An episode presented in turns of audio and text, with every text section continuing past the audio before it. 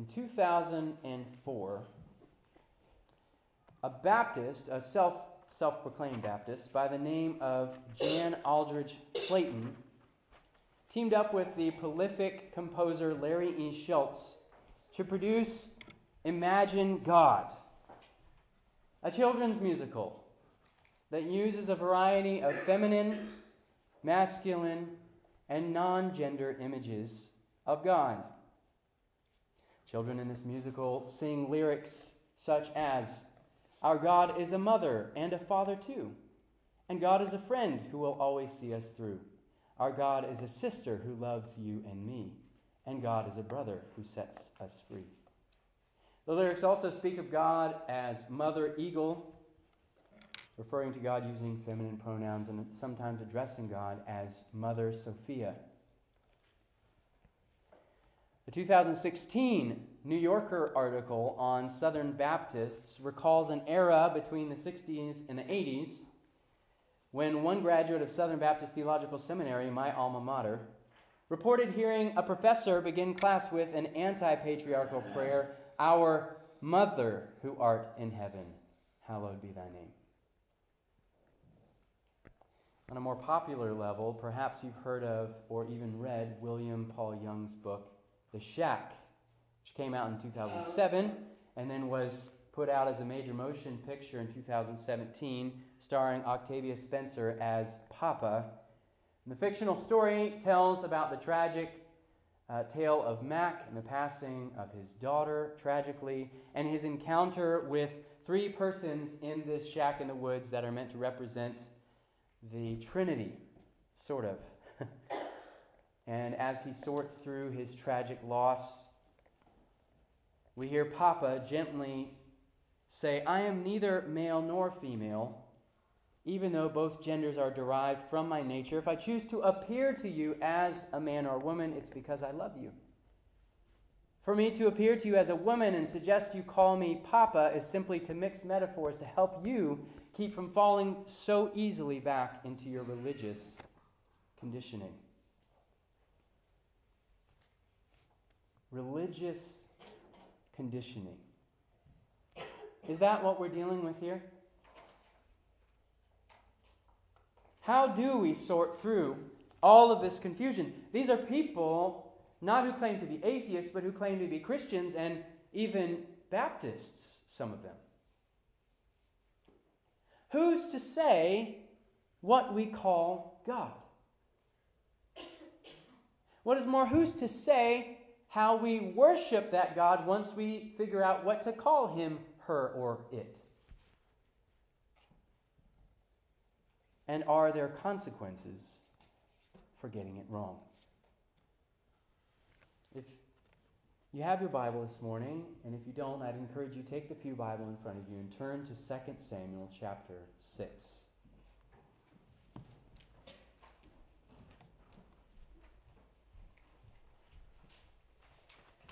2 Samuel chapter 6, we pick up our story this morning where we left off last week. In chapter 5, we have a climax of sorts, really spanning from the beginning of 1 Samuel, where we have Hannah crying out, Give to your servant a son, and we have a miscarriage of that request with Saul when God gives the people what they think they want, but it's not what they need.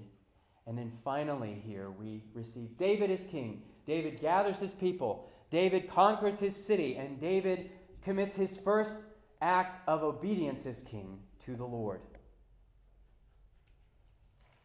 Now, David wants to bring God's presence to live in David's city along with him, and which means transporting the Ark of the Covenant.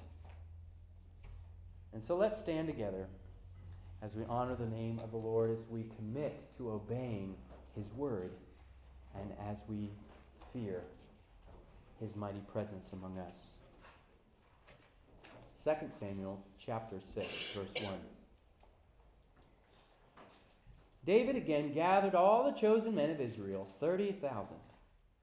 And David arose and went with all the people who were with him from Baale, Judah, to bring up from there the ark of God, which is called by the name of the Lord of hosts, who sits enthroned on the cherubim. And they carried the ark of God on a new cart and brought it out of the house of Abinadab, which was on the hill. And Uzzah and Ahio, the sons of Abinadab, were driving the new cart with the ark of God, and Ahio went before the ark. And David and all the house of Israel were making merry before the Lord with songs and lyres and harps and tambourines and castanets and cymbals. And when they came to the threshing floor of Nacon, Uzzah put out his hand to the ark of God and took hold of it, for the oxen stumbled. And the anger of the Lord was kindled against Uzzah, and God struck him down there because of his error, and he died there beside the ark of God. And David was angry because the Lord had burst forth against Uzzah, and the place was called Perez Uzzah to this day. And David was afraid of the Lord that day, and he said, How can the ark of God come to me? So David was not willing to take the ark of the Lord into the city of David. But David took it aside to the house of Obed Edom, the Gittite. So ends the reading of God's word. You may be seated.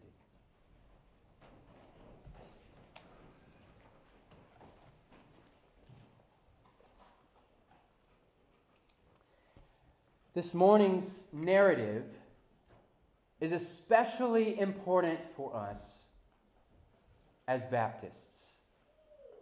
And the reason why is because Baptists are a part of what's called the free church tradition, which means we don't have any denominational order of worship handed down to us through the generations that we must adhere to.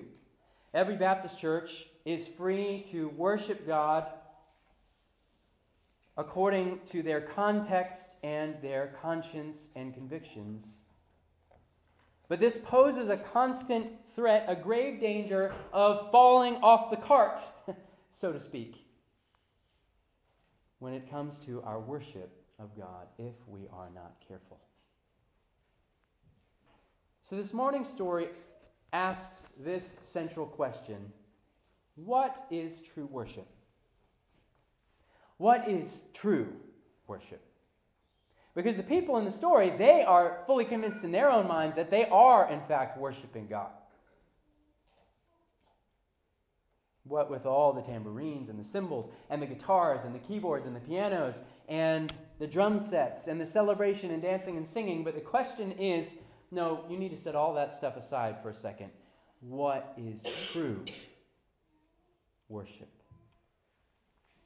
Unfortunately for King David and the rest of Israel, they have three hard lessons to learn this morning before the presence of God can enter into the city of David, and they are these. True worship honors his name.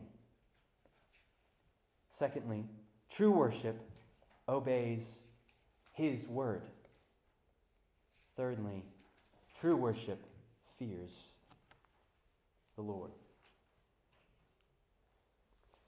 Well, verse 1 tells us that David mustered all of his chosen men, and they went to the place where the ark of God was. It had been stationed on a hill at a house that belonged to a man named Abinadab. And that's actually where the ark of God has been parked for decades in the story. You can go all the way back to 1 Samuel chapter 7 to see how it got there. In fact, the Philistines were the ones who returned it from captivity. If you were here during the series of 1 Samuel, this should all be ringing some bells. The ark was taken into captivity, brought back from the Philistines, and it was parked there, and it's been there for decades. But as the, the narrator is, is setting the scene and, and telling us, uh, setting the stage, he inserts a detail that's really not necessary to set the story straight. And whenever a narrator does that, it should draw our attention. This is not essential to the story, so it must be important if the narrator goes out of his way to insert this. Look at verse 2. And David arose and went with all the people who were with him from Baale Judah to bring up from there the ark of God. And here's the detail that isn't, isn't necessary but is inserted, which is called by the name of the Lord of hosts, who sits enthroned on the cherubim. The writer of 2 Samuel wants us to remember whose name is blazoned on the side of this ark. Whose name is tied to this golden throne, whose name and reputation and glory dwells between the two burning cherubim on top of this ark. Whose name is it? This ark, he reminds us, is called by the name of the Lord of hosts, and true worship will remember that. True worship honors his name. Unfortunately, this morning, David and all the people of Israel failed to do that. Now, they were having a lot of fun, though, weren't they? Verse 5 tells us David and all the house of Israel were making merry before the Lord with songs and lyres and harps and tambourines and castanets and cymbals.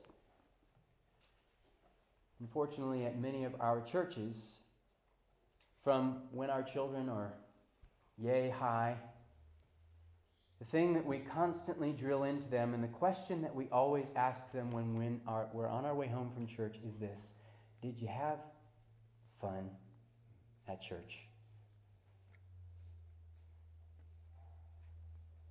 And we teach our children that fundamentally, church is about having fun.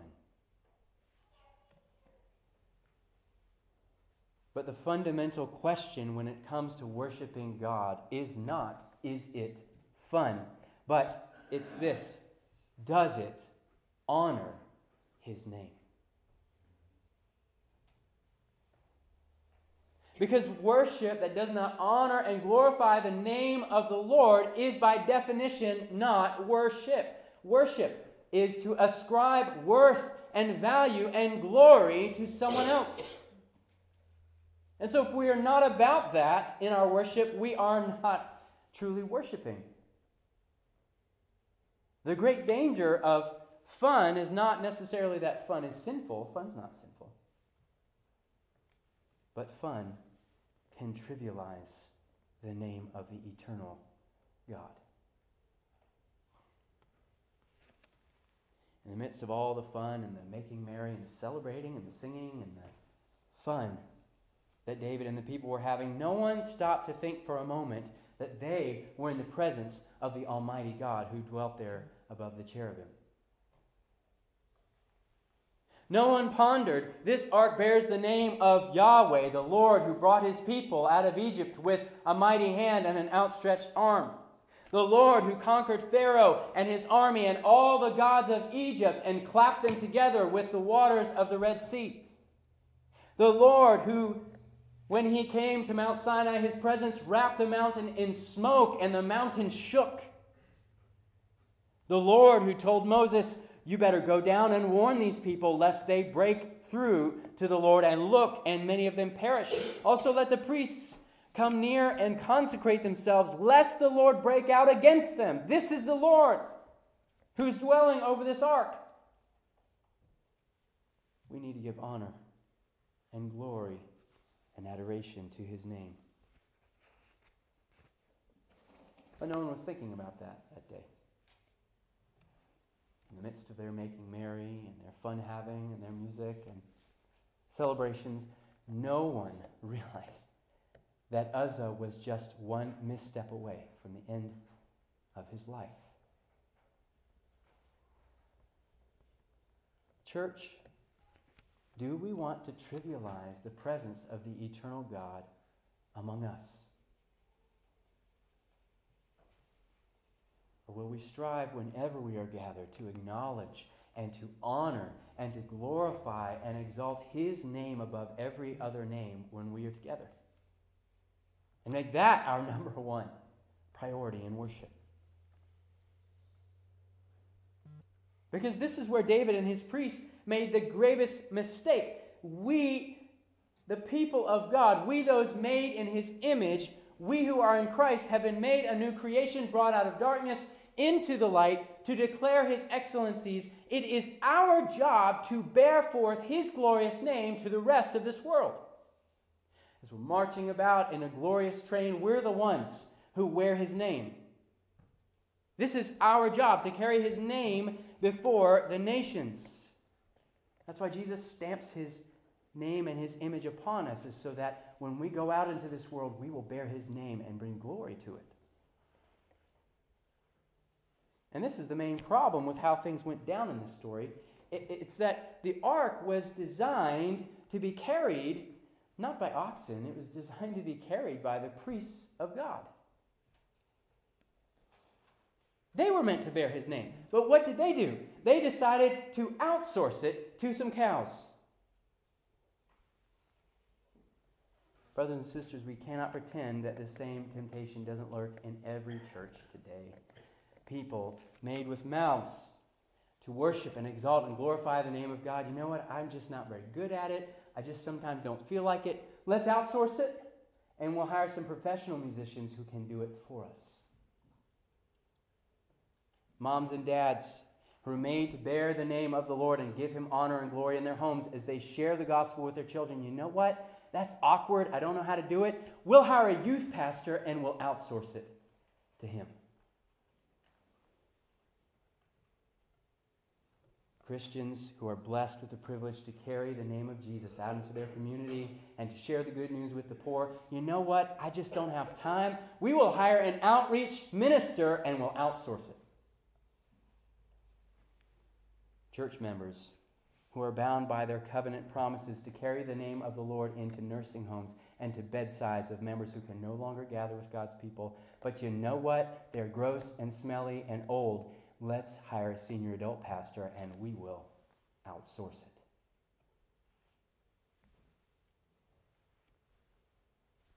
Friend, if you're a believer in Jesus Christ this morning, Jesus says to us, Take my yoke upon you. You are the humble beast that is supposed to bear his name. Not someone else, not your pastor, not the hired gun at church. You and I. We're the ones that are supposed to carry that name and bring him glory. Your mouth, your body, your time, your resources, in all of them, you worship God as you bear forth his name. This is true worship. Worship that honors his name. Secondly, true worship obeys his word. And the crux of the problem and the conflict arises from the way that they're transporting the ark. And the narrator makes sure we picture things exactly how they are in verse 3. And they carried, er, the, the word there is they charioted. They, they, they are rolling it on something with wheels. They're carrying the ark of God on a new cart and bringing it out of the house of Abinadab, which was on the hill. And Uzzah and Ahio, the son of Abinadab, were driving the new cart with the ark of God, and Ahio went before the ark. So, in all of their celebration and their singing and their celebration and dancing, no one has considered the fact that the way that they are transporting this ark is in direct disobedience to God's command. On Mount Sinai, when the Lord gave Moses instructions for how to build the ark, he said, Now you need to weld rings onto the side of this thing, four of them, one on each corner. And then you need to build long poles that go into those rings. And I quote, The poles shall remain in the rings of the ark, they shall not be taken from it. Why? Because the ark ain't supposed to be on a cart, it's supposed to be carried. You don't drag it, you don't roll it, you definitely don't touch the ark with your hands. You carry it. That's why Moses writes in Deuteronomy at that time the Lord set apart the tribe of Levi to carry the ark of the covenant of the Lord. So God says, Put poles in the ark, and I am going to set apart my priests, and their job is going to be to carry that thing. And here we have David with Ahio and Uzzah transporting the ark on an ox cart. I'm sorry, on a new ox cart. You got to give him credit. It's not a used one. You know, we didn't let fill it with hay and, and stuff. No, this is a brand new, straight out of the dealership, new cart. But I was thumbing through the law this week and looking for any mention of a cart with, re, uh, with regards to the ark, and you can't find it. Because the law doesn't say anything about a cart, whether old or new, whether ritually clean or dirty. It's not there. Then I realized, you know, this transporting the ark of God on a cart thing is really familiar, but it's not because God talks about it in his law. This is how the Philistines transported the ark of God in 1 Samuel. And I turn back to 1 Samuel, and there it is. This is actually how the ark of God got to the house of Abinadab in the first place. The Philistines put the ark on a cart, pulled by a couple milk cows, and it made its way to where it stands when David and his men come to get it. So here's how it went down. The Israelites said to one another, You know, the Philistines are pagans. But, but I think they may have been onto something with this whole cart thing. Work smarter, not harder. It's so much work to carry this thing by hand. I mean, it's the 11th century, baby. We got carts, we got wheels. Why are we carrying this thing around? We don't need to break anyone's back. Besides, don't we want the Lord's presence in Zion ASAP? This is going to be quicker, more efficient. And hey, now the priests have their hands free. They can shake a tambourine and they can dance and join in all the worship. Win win. And it's obvious the Israelites have thought this thing through because they even use a new cart, a ritually clean cart, right? We're going we're going to update this religion for the new generation. Brothers and sisters, here is what God desires more than our really great plan for how we're going to worship Him, more than our improvements or our thoughts about how to be more expeditious in getting things done. Here is what He wants from us true worship, which obeys His word. Obedience. That is true worship. And I'm sure that you already can think of at least a half dozen different ways you've seen the church today capitulating and doing what they think is improving the worship of God. God tells us what marriage is in Genesis 2, the second chapter of the Bible, folks. I mean, even if you haven't read very far into your Bible, you've at least made it to the second chapter. But it's the 21st century, baby. We can improve marriage, we can reinvent it for the new age. Or maybe you didn't even make it past Genesis chapter 1. Guess what? Genesis 1, God tells us his design for male and female. It's 2020, baby. Two genders. Man, that's so restrictive. Think about all the ways we could glorify and worship God with 200 genders. Amazing diversity. No matter how much we try to sanctify our own personal opinions or try to make holy our invented ways to worship God, there really is only one way to worship Him, and it's true for whatever millennia or decade or culture you are living in, and it's worship that springs out of obedience. 100% obedience to God's Word. We don't worship Him by smoking marijuana peace pipes in our gathering or going on acid trips.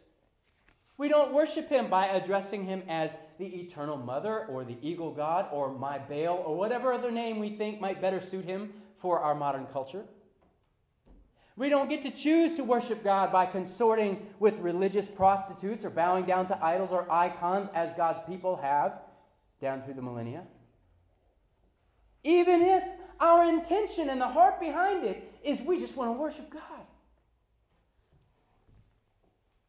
Because true worship happens in response to what we hear from God and what He tells us He wants us to do.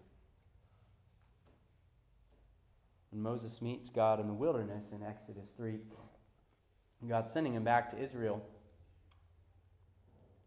Moses doesn't decide he's just going to ascribe to God whatever ever name seems fit. You know, I, I think I'll say I'll, I think I'll say Frank sent me. I think I'll say Frank the God sent me. That, that's the God that we're going to serve. No, Moses says, if I come to the people and they say, the God of your fathers has sent me to you, and they ask, well, well what is his name? What shall I say to them? And God says to Moses, I am who I am. And he said, Say this to the people of Israel I am has sent me to you. God also said to Moses, Say this to the people of Israel The Lord, the God of your fathers, the God of Abraham, the God of Isaac, the God of Jacob, has sent me to you. This is my name forever. And thus I am to be remembered throughout all generations. God tells us what to call him. God tells us how to serve him, how to worship him. The Philistines didn't have the law. And so they did the best they could. They sort of worshiped God the way they would have served one of their idols. They put him on a cart, they fill that cart with golden tumors and mice. They didn't know any better. But Israel did know better. David certainly knew better. And why? Because David had this. The people of Israel had this. And even in fact, if you go and read the second half of chapter 6, it's abundantly clear David knew exactly what he should have done in the first place. Brothers and sisters, we know better. We cannot excuse our heterodoxy, whether in our practice or in our belief, by claiming ignorance. We have been given the whole counsel of God. Peter reminds us his divine power has granted to us all things that pertain to life and godliness. And God forbid, after having received the 66 books of this inspired Word of God, that we should take our cues of how to worship God from the culture around us. God forbid that we should ever think that the world can show us best how we ought to worship our God.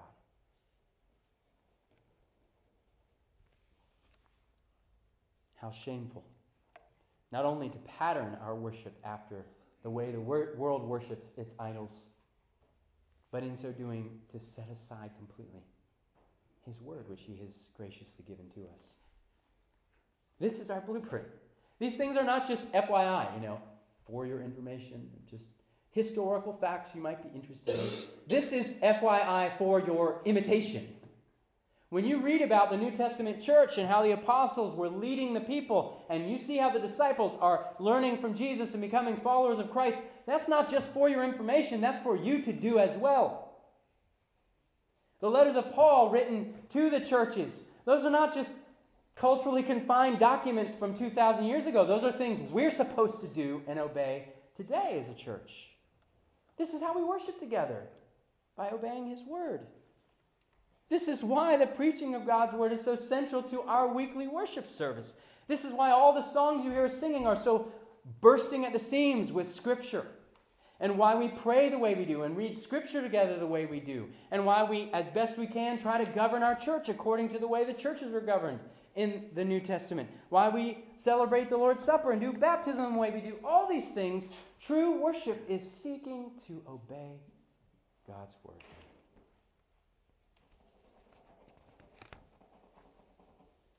Little did David and the people realize that their disobedience to God's command would end in the death of one of their brothers.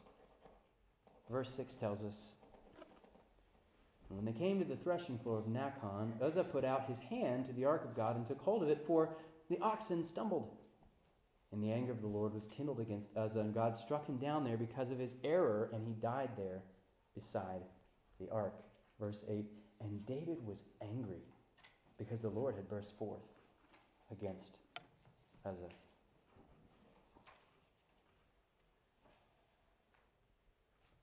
Why is David angry? David liked it just fine last week in the previous chapter when the presence of the Lord burst forth against his enemies and destroyed the Philistines before him. But David is angry when the Lord does the exact same thing, bursting forth against Uzzah. Why? Because David is operating according to a double standard.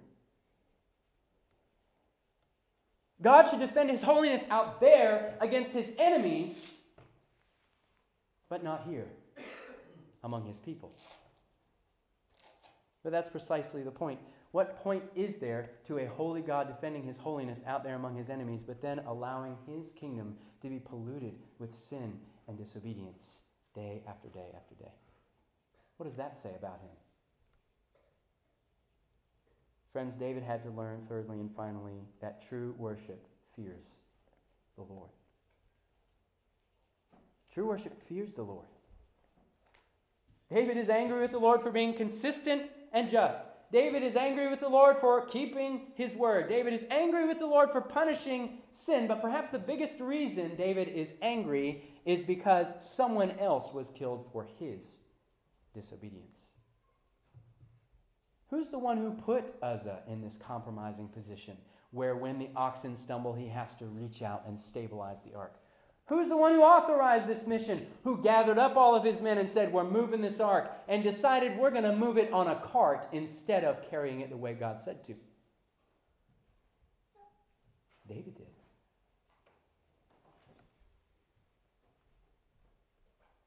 David is angry because he is realizing that his sinful choices as king will have consequences for his people. Then we see a quick change come over David in verse 9. His anger turns to fear. And David was afraid of the Lord that day, and he said, How can the ark of the Lord come to me?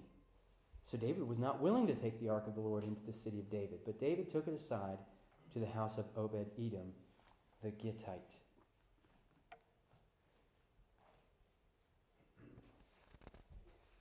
This is the beginning of true worship in the heart of David because we see in his heart anger subsides and fear begins to reside. True worship fears the Lord. It's the realization that God is God and I am not, that I am nothing and He is everything. That disobedience will not go unpunished We have many churches that gather in fear on a regular basis on Sundays, fearful about a lot of things. Fearful about the visitors. Will they like us? Will they like our music? Will they think our pastor is funny? Fear of the culture. What if they take away our tax exempt status? What if they indoctrinate our children in their schools? What if we lose political influence in our culture? But show me a church that gathers in the fear of the Lord, and I will show you a place where there is true worship. David had to realize that you cannot be cavalier in the presence of the Almighty God. You cannot be casual in the presence of the Creator of the universe. You cannot just simply be comfortable before Yahweh, the God of Israel. This is not some teddy bear God David is dealing with here. And it is good for David and for you and I to fear the Lord. Lingering in the air is this question that David has in verse 9 How? How can the ark of the Lord come to me? If this is the fearful, awesome God, if this is how he will punish disobedience, if this is the worship that he is owed, how can the presence of God be with men? How can God dwell with a sinful man like you and I? How can sinners truly worship before a righteous and holy God? If you're a believer this morning, then you ought to know the answer. Jesus is how. Jesus has come, the presence of God among sinful men. Jesus Christ has suffered and bled and died and been raised and been exalted to a throne so that true worshipers come and acknowledge that his name is above every name. I don't care whether you are dead or alive this morning, there will be a day when you honor his name among and above all others. Jesus is how. He has come and lived obediently in the place of his father David, in the place of people like us who've disobeyed God intentionally and unintentionally, in the place of all sinners who think that we know better than God. And he has chosen to give us his perfect obedience and his perfect submission to God's word in exchange for our disobedience, so that now we can walk in newness of life as we follow after him. And he calls true worshippers to himself. If you love him, you will keep my commandments, Jesus says. One day, this risen Son of David will return to Mount Zion and when he stands there, as we've already heard from our Article 19, the resurrection from the dead, dead and living will rise out of their graves and stand before Jesus Christ. And on that day, we will all fear him. But to those who have believed, he will say, Do not be afraid. Draw near.